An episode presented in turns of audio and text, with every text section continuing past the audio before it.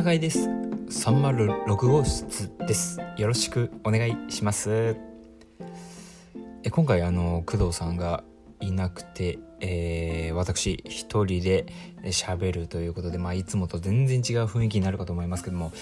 えっとですねこの前の、まあ、前回ですね、まあ、前回なのか全然ない回なのか。あの m 1グランプリの話を2人でして、えーまあ、この前あの2回戦出てきました。で2回戦が終わった後に、まあ、ちょっとしたトラブルがありましてでちょっと2人での収録ができなくて、まあ、今回自分1人ということで、えー、話していますね。まあこのなかなかこう一人っていうところで会話をつなげるのは結構難しいんですが、まあ、ちょっと頑張ってみ、ます。頑張ってみます？頑張ってみますってのもおかしいですよね。ええー、これうわリアクションないっていうのは結構結構きつい。きついですね。ちなみに今どういう状況で話してるかというと、えー、まあ深夜あ0時、の家の中で若干ちょっと声ボソボソだと思うんですけど、まあ、ちょっとと2部屋離れたところで、えー、家族が寝ている、えー、中で夜不審ですよね。一人で喋ってるというこの状況です。まあ、そんな、あの背景を想像しながら、ちょっと聞いてください。まあ、一個ちょ、まあ、いきなりなんかフリースタイルでちょっと話すっていうのは結構厳しいかなと思って、で、今回あのー、一個テーマを決めました。R1 についてですね。うん。まあ、M12 回戦っていうのは初めての挑戦で、まあ、敗退してしまったんですけども、そもそも僕はちょっとその R1 の出場を M1 の前に考えていました。で、えー、まあ、そもそもな R1 も M1 もなんで、え考えてたかっていうと、まあ、僕はまあ、グラフィックデザイナーとして、えー、まあ一つ、まあ、モットーがあって、えー、それは日常とデザインを広げるということで、まあ、日常とデザインを広げるとも何かというとデザイナーじゃない人に、まあ、デザインを伝えたいということなんですね。で、これ結構まあ純粋な気持ちでやってるんですけども、まあ、ただ伝えるあの真面目にロジックに伝えるってことではなくて、まあ、ユーモアとか笑いを絡めて伝えたいっていうのがまあ本心であるということですね。まあ、思ってみれば結構そのこの人のことを聞いてみようかなって考えたり思ったりする時って、まあ、そのすごいまあ真面目で勉強ができているっていう面もすごい大事だと思うんですけどやっぱりなんだろうあのー、面白いなっていう人の方がなんか共感とかあのあこの人の話聞いてみようかなって笑いができるなっていう方がなんか聞いてきたくなるかなって思ったんですよね。うんで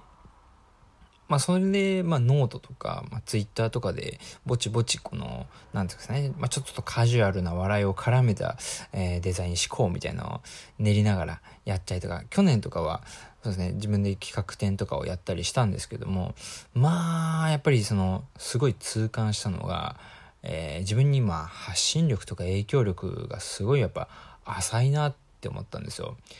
で、やっぱりもうその、まあ、デザイン書とか、デザイン書籍とか、そういうところの、まあ、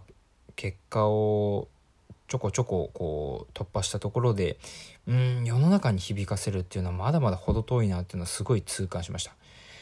で、まあ、僕も34歳なのでまあそんなにまあ若くはないというか、まあ、グラフィックデザイン業界でこう結構まあ活躍してる人も20代の方からあのバンバン出てる人もたくさんいるのでなかなかそうですね。うんまあ正直言うと結構焦ってるというかうん、生き急いでるというか、まあ、常にそんな感じなんですけど、まあ、ところそこでまあやっぱり、うん、発信力、影響力をつけなきゃっていうのが、まあ、昨年の10月からのテーマに、まあ、切り替わって、えー、そこで初め、まあ、R1 出場を考えてたと。うん、でもやっぱり、うん、僕は会話が好きなんで、M1 がいいなというところで、まあ、工藤さんと、あの、じゃあ M1 に出る下準備として、ラジオをやろうかっていうところで、この306号室がスタートしたんですね。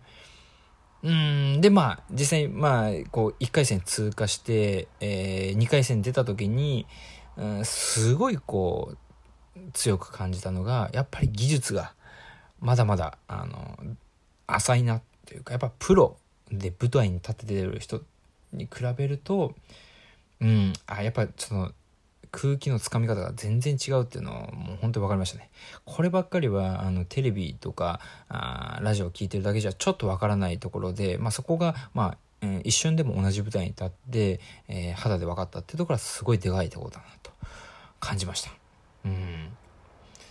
で、まあ、次が R1 になってきてるんですが、その M1 の時の、まあ、ネタっていうのは、結構まあ、二人で、えー、二人というか、まあ、ベースを私で、基本的にはもう、工藤さんががっつり、あの、内容をこう、こしらえるというところでやったんですけど、って考えた時に、R1 のネタに関しては、まあ、工藤さんはもちろん入ってこないので、ピン芸人、あのー、一人芸なので、まあ、自分一人で考え、えー、なければいけないと。ところなんですね。うん。で、まあ、あの、すごい長くなりましたけど、まあ、今回この、まあ、一人喋りの、ラジオというところで、まあ、R1 に挑む方向性みたいなのを、まあ、喋りながら、えー、ブレストしようかな、みたいな感じですね。これ、 think、think through だっけな。うん、なんか、話していると、結構、うん、考えがまとまって、、えー、具現化されるっていうことも、まあ、脳科学的にあるみたいで、うん、なんならこれ利用しちゃおうみたいなところがありましたね。うん、そうですね。で、まあなんかちょっとまあ単語みたいなのを書き出して、うん、いろいろ、まあ、ヒントになりそうなあ単語を書き出しました。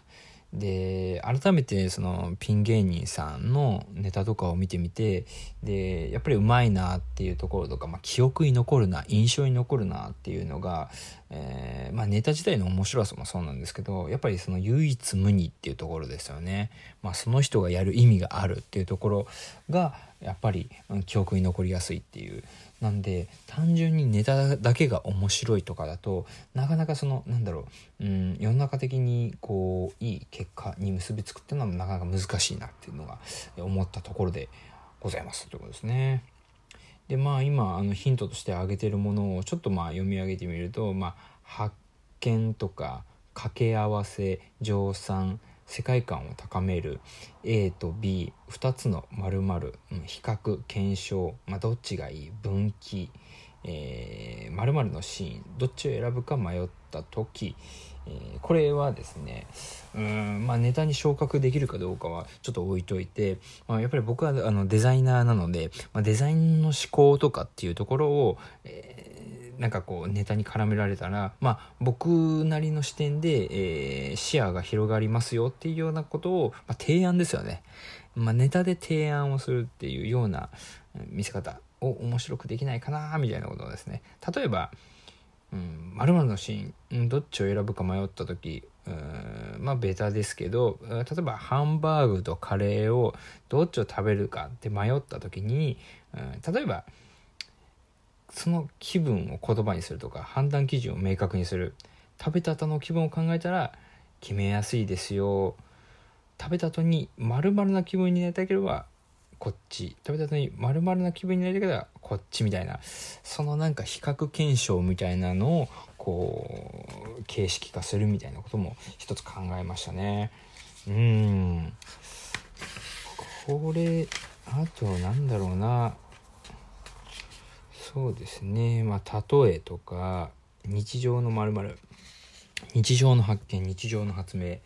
うん、視野を広げる。過去のテーマ伝えたいことアイデア発見発想の転換言葉ビジュアル言葉のタイトル音楽のタイトルことわざギャップモデル発明とかですね。これですね。単語の並べただけじゃ全然何も出てこないっていうところではありますね。うん。これだからまたちょっとその一回ここは整理をして、えー、もうちょっとこうなんですね。こうまあ種だと思うんですよね。何でもかんでも、まあ、デザインもそうなんですけど基本的には、うん、何か成功させたい時にはまあその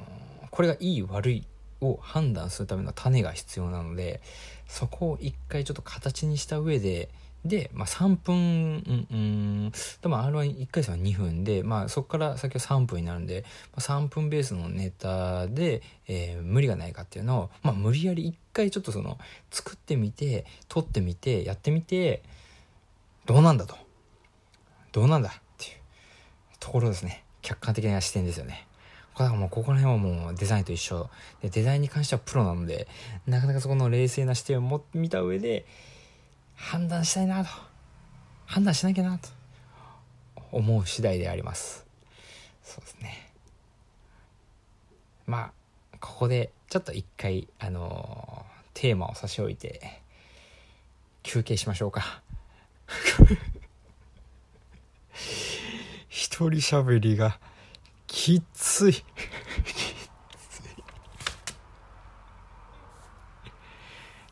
助けて工藤ちゃん。というわけでちょっとまあネタの草案じゃないですけどアイデアの種じゃないですけどちょっとそんなことを、えー、話してみたいと思います、えー今日はですね、えー、視点を変えればま視野が広がるっていうような話をしたいと思います。例えば、あの、A 君と B 君がいます。で、A 君がめちゃめちゃかっこいいと。B 君はまあ普通って考えた時に、えー、まあ普通に考えたらまあ A 君の方が勝ってるな、勝ってるな、みたいなところが思うんですが、これいや、視点を変えたら結構、えー、勝敗の行方っていうのは変わってきますよって話ですね。えー、ちょっとまあ、一回それ置いといて、例えば、あの、キティちゃんとミッフィーちゃんって言いますよね。キティちゃんとミッフィーちゃんね。えー、これどっちが勝ってると思いますか？はい。考えたことなかったでしょう。ね。これはですね、キティちゃんは猫で、ミッフィーちゃんはウサギなので、うさぎのミッフィーちゃんの方が可愛いですね。これはね、もう完全主観ですね。うん。人による。うん。って感じですけど、キティちゃんも、あの、勝てますよ。うん。どの部分で勝ってるかってことですね。キティちゃんが勝ってるポイント分かりますか？ええキティちゃんが勝つこれはですね、食の多さです。うん。いろいろやってきてますからね、キティちゃん。過去に消防隊員とか、えー、コックさんとか、挙句の果てにはゾンビとかやってますからね。ゾンビが食なのかちょっとわかんないですけど、えー、まあ、それに対して、ミッフィーちゃん。ミッフィーちゃんの職業。無職。うん。もうずっと、えー、うさぎ一本出てますね。うん、潔いっていう感じですね。えー、まあ、ということで、えー、まあ、これ、別の話に置き換えても、A と B 比較しても、結構こう、見えてくるものがあって、アンマンと肉まん。アンマンと肉まんありますよね。うん、アンマンと肉まんどっちが勝ってると思いますか？肉まん。うん。で、肉まんで勝ってるポイントって何だと思いますか？これですね。皮に入ってる筋の多さです。うん。もう、あれですよね。あの、あんま入ってないですからね、筋。えー、まあ、肉まんの大勝利っていうところなんですけど、あんまん逆に勝ってるポイントがあるんですよ。何かわかりますか？カロリーの多さです。意外にあんまなんかね、あの、ちょっとこのあんこっていうところが、えー、和をイメージさせて、カロリーなんか、控えめで健康そうじゃないとか思いますけど、あれがですね、実は、あの、とろみをつけてるこしあんのタイプは、ショートケーキよりカロリーが高いって言われてますね。ああ、ところどころ豆知識入れておきますからね。うん。で、これ別の話で、えー、焼酎とハイボール。ありますね。焼酎とハイボール。お酒の。うん。これどっちが勝ってると思いますか？これはですね、なんと、引き分けです。どっちも美味しい。どっちも美味しい。気分次第でどっちも勝つって感じですね。あとね、あの、地方出身と東京出身ってありますよね。地方出身と東京出身。これはですね、えまあ、東京から見た時の地方出身と東京出身っていうことなんですけど、これはまあ、皆さんお分かりの通り、地方出身の勝ちです。うん。なぜかと。方言が可愛いってね。方言可愛いんですよ。僕なんか東京生まれ東京育ちなんで、まあ、方言のなんかね、あの、地方から東京に来て、えー、普通はこう標準語で喋ってるけども、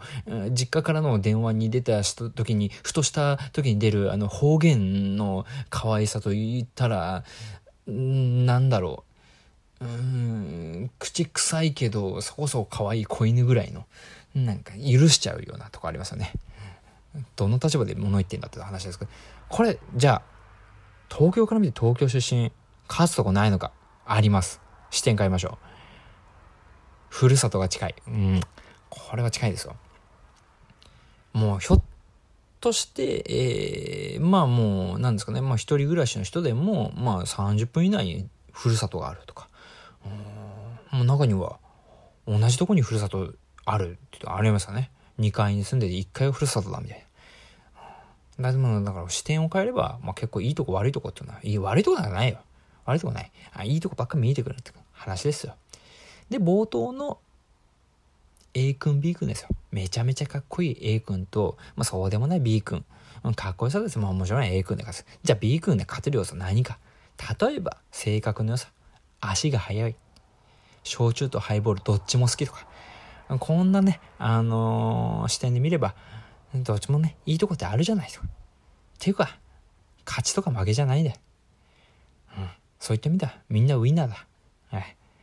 ということで、え皆さんも生きていく中で、ね、何かこう、うーん、あっちの方が勝ってて、こっちの方が劣ってるかなとかいう感じで、ねなんかね、あのー、見えちゃうことがあったら、うん、なんかね、いいとこを見ていきましょう。うん。ポジティブに。いいとこを見えてくる必ず一つあるはずです。まあだから、あの、キャラクター系ってありますよね。R1 で結構まあ、あのなんだろうな、まあ、衣装から入ったりとか大声出したりとか動きで思いっきり見せたり、えー、っていうキャラクター系ありますよねで僕の中でもね、まあ、m 1の、えー、短い中でもやっぱりちょっと演じるっていうのがすげえ苦手だなっていうのが、あのー、改めて思ったのでやっぱりこうなんだろう、嘘偽りのない自分で考えたら、まあ、喋りの筋の中で、えー、いかに笑いを練り込むかっていうところのスタイルは、まあ、キープした方がいいのかな、みたいなことを思ってます。あと、フィリップ、ん？フリフリップ芸？フリップ芸みたいなのもありますけども、これもですね、まあ、僕グラフィックデザイナーなので、うん、なんか変な視点でちょっと、あの、表現っていうところに頭が引っ張られてしまいそうという、ちょっとこれはネガティブな、考えではあるんですが、うん、どっちかというと、まあ、グラフィックデザイナーだからこそ、あのそこに頼らず、喋、うん、りでちょっと勝負したいっていうところがありますよね。いわばその、まあ、ノートとかで文章を書くのも、あれも僕は、あの、あえて、えー、全くこのビジュアルっていうのも、ヘッダー以外、本文内にはビジュアルを一切入れないようにしてるんですけど、それも、あの、言語というデザインだと思っているので、えー、言葉、文章も、ある意味、あのビジュアルに頼らないデザインだと思ってるんで、うん、そこでやっぱ勝負したいなと思ってるので、今回のその、まあ、R1 とか、まあ、ピン芸人としての舞台、えー、もやっぱり、うん、変にこう、なんだろう、小道具とか、あの、平面ビジュアルに頼らないで、喋りで勝負したいな、なんてことを考えていますね。うん。これもうちょっとそうですね。あのー、もうちょっとこうネタを複数作って、えー、やんなきゃなと思ってますね。あと、プラスやっぱり、あの、追い込みをかけるって結構大事なので、うん、いきなり R1 出るんじゃなくて、その前に、あの、アマチュアとかでも、あの、出場可能な、あの、笑いのライブがあるので、そこに、まあ、エントリーをしようかなと考えています。うん。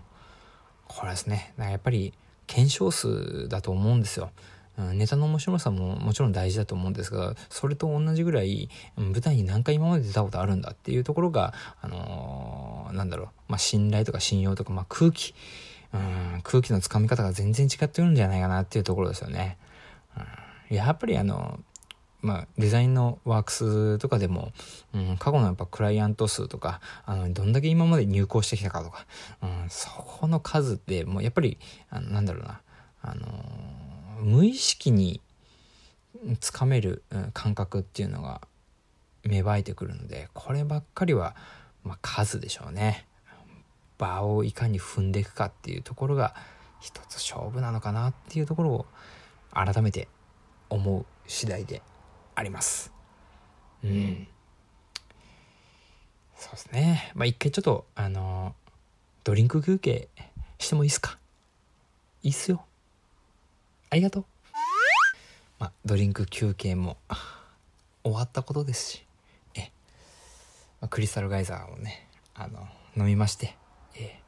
まあ、ちょっと最後、あの、今日の振り返りみたいなのしたいと思うんですけど、今日は、えー、1年生です。あ、まあ、ごめんなさい。あの、専門学校の講師をしていて、まあ、1年生の、まあ、ある意味、まあ、初回の初回授業みたいな、えー、ところがありました。うん、でまあ内容やってる内容としては、えー、2年生をクライアントとして僕が教えてた2年生をクライアントとしてでカフェのオーナーに、まあ、2年がなってもらって、まあ、そのオーナーさんが新しい新店のロゴを作るっていう想定でデザイナーさんが、まあ、ヒアリングして、まあ、提案するっていう今日がその提案日でしたね。でまあやっぱりまあなんですかねまあプレゼンシートの出し方からまあいろいろ改善点がある中、まあ、大きくは3つ改善点があったんで、まあ、その中の事業内での気づきみたいな話を、まあ、ちょっと最後にしようかななんてことを思っています。そうですね、えーまあ、改善点が大きく3つあって、ね、プレゼン時の所作、うん、でもう一つが、えー、プレゼンシートの作り方。でもう一つが、まあ、デザイン自体の改善点ですね。提案するデザイン自体の改善点。まあ所作に関しては、えー、まあなんか、まあ今季節柄あ風邪をひきやすいところで、まあ何人かマスクをしているんですが、まあマスクしたまんまプレゼンしているという。うん、これね、なかなかね、難しいところだと思うんですけど、僕の考えとしては、プレゼン時ぐらい、えー、マスクを外した方がいいって感じですね。うん、何っていうか聞き取れないとか、うん、そもそも相手をちょっと不安にさせる要素、まあそもそも風邪をひかないとか、マスクをする必要ないようにするっていう、えー、こととか、まあ予防に関してはいいと思うんですけどね、全然。うん、ただプレゼン時までちょっとマスクしながらプレゼンしちゃうと、ちょっと相手の人が、うん、なんだみたいなふうに思ってしまうかなって。ところですね。で、もう一個の少佐としては、うん、まあ、椅子に寄りかかっている、背もたれのある椅子にちょっとこう、ドカーッとこう寄りかかっちゃってるみたいなところが、あ結構、あダメだよっていうふうに、まあ、言いましたね。うん。これね、無意識にやっちゃってると。うん社長かみたいなところありますけど、うん。あれはよ、良くないな、みたいなところあります。で、提案シートの、作り方ですよね。結構今日見た中では、あの、まあ、A3 のシートに、えー、大きく提案内容をドカドカドカドカっていう、A31 枚のプリントの中に、もうキツキツに6案ぐらい一気に載せちゃってるみたいなところが結構あったんですけども、うん、このシートの構成の改善点としては、やっぱり、えー、一番の目的は、まあ、よく綺麗に見せるってことではなくて、クライアントさんが、まあ、判断しやすいように組むっていうのが一番なんですね。なので、えー、まあ、こういうシートの見せ方、ストーリー、えー、流れであったら、クライアントさんが気持ちよく、あ、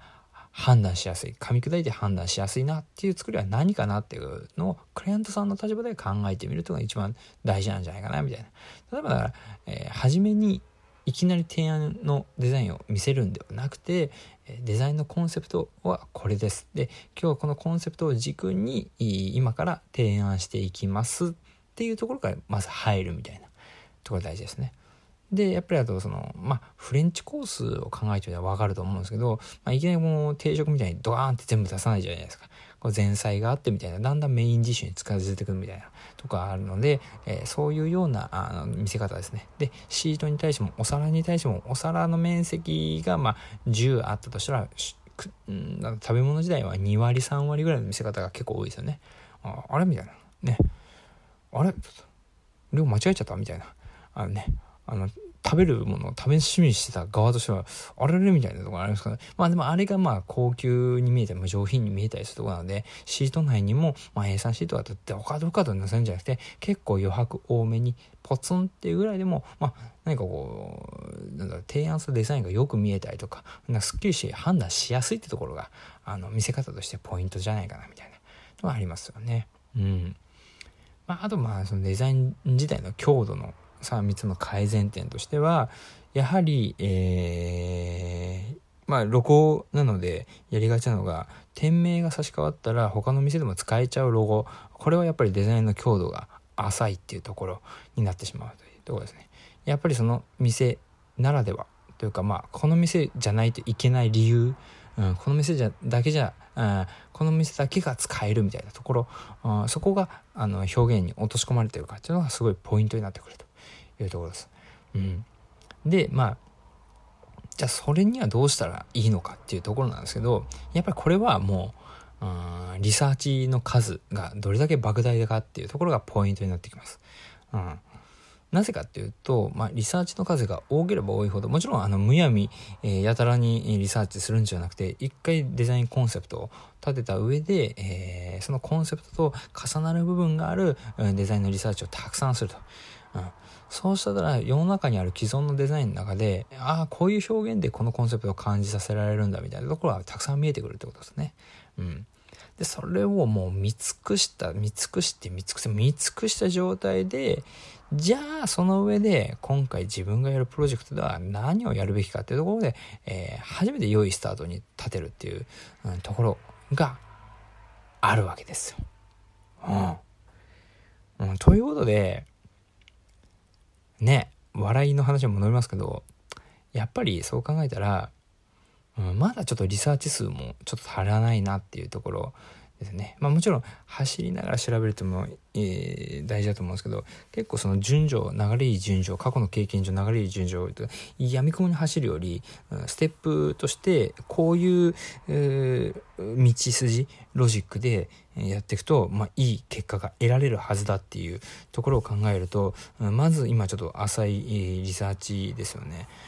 リサーチをして、で、まあ、種となるものを作って、で、まあ、アマチュアの舞台に出ると。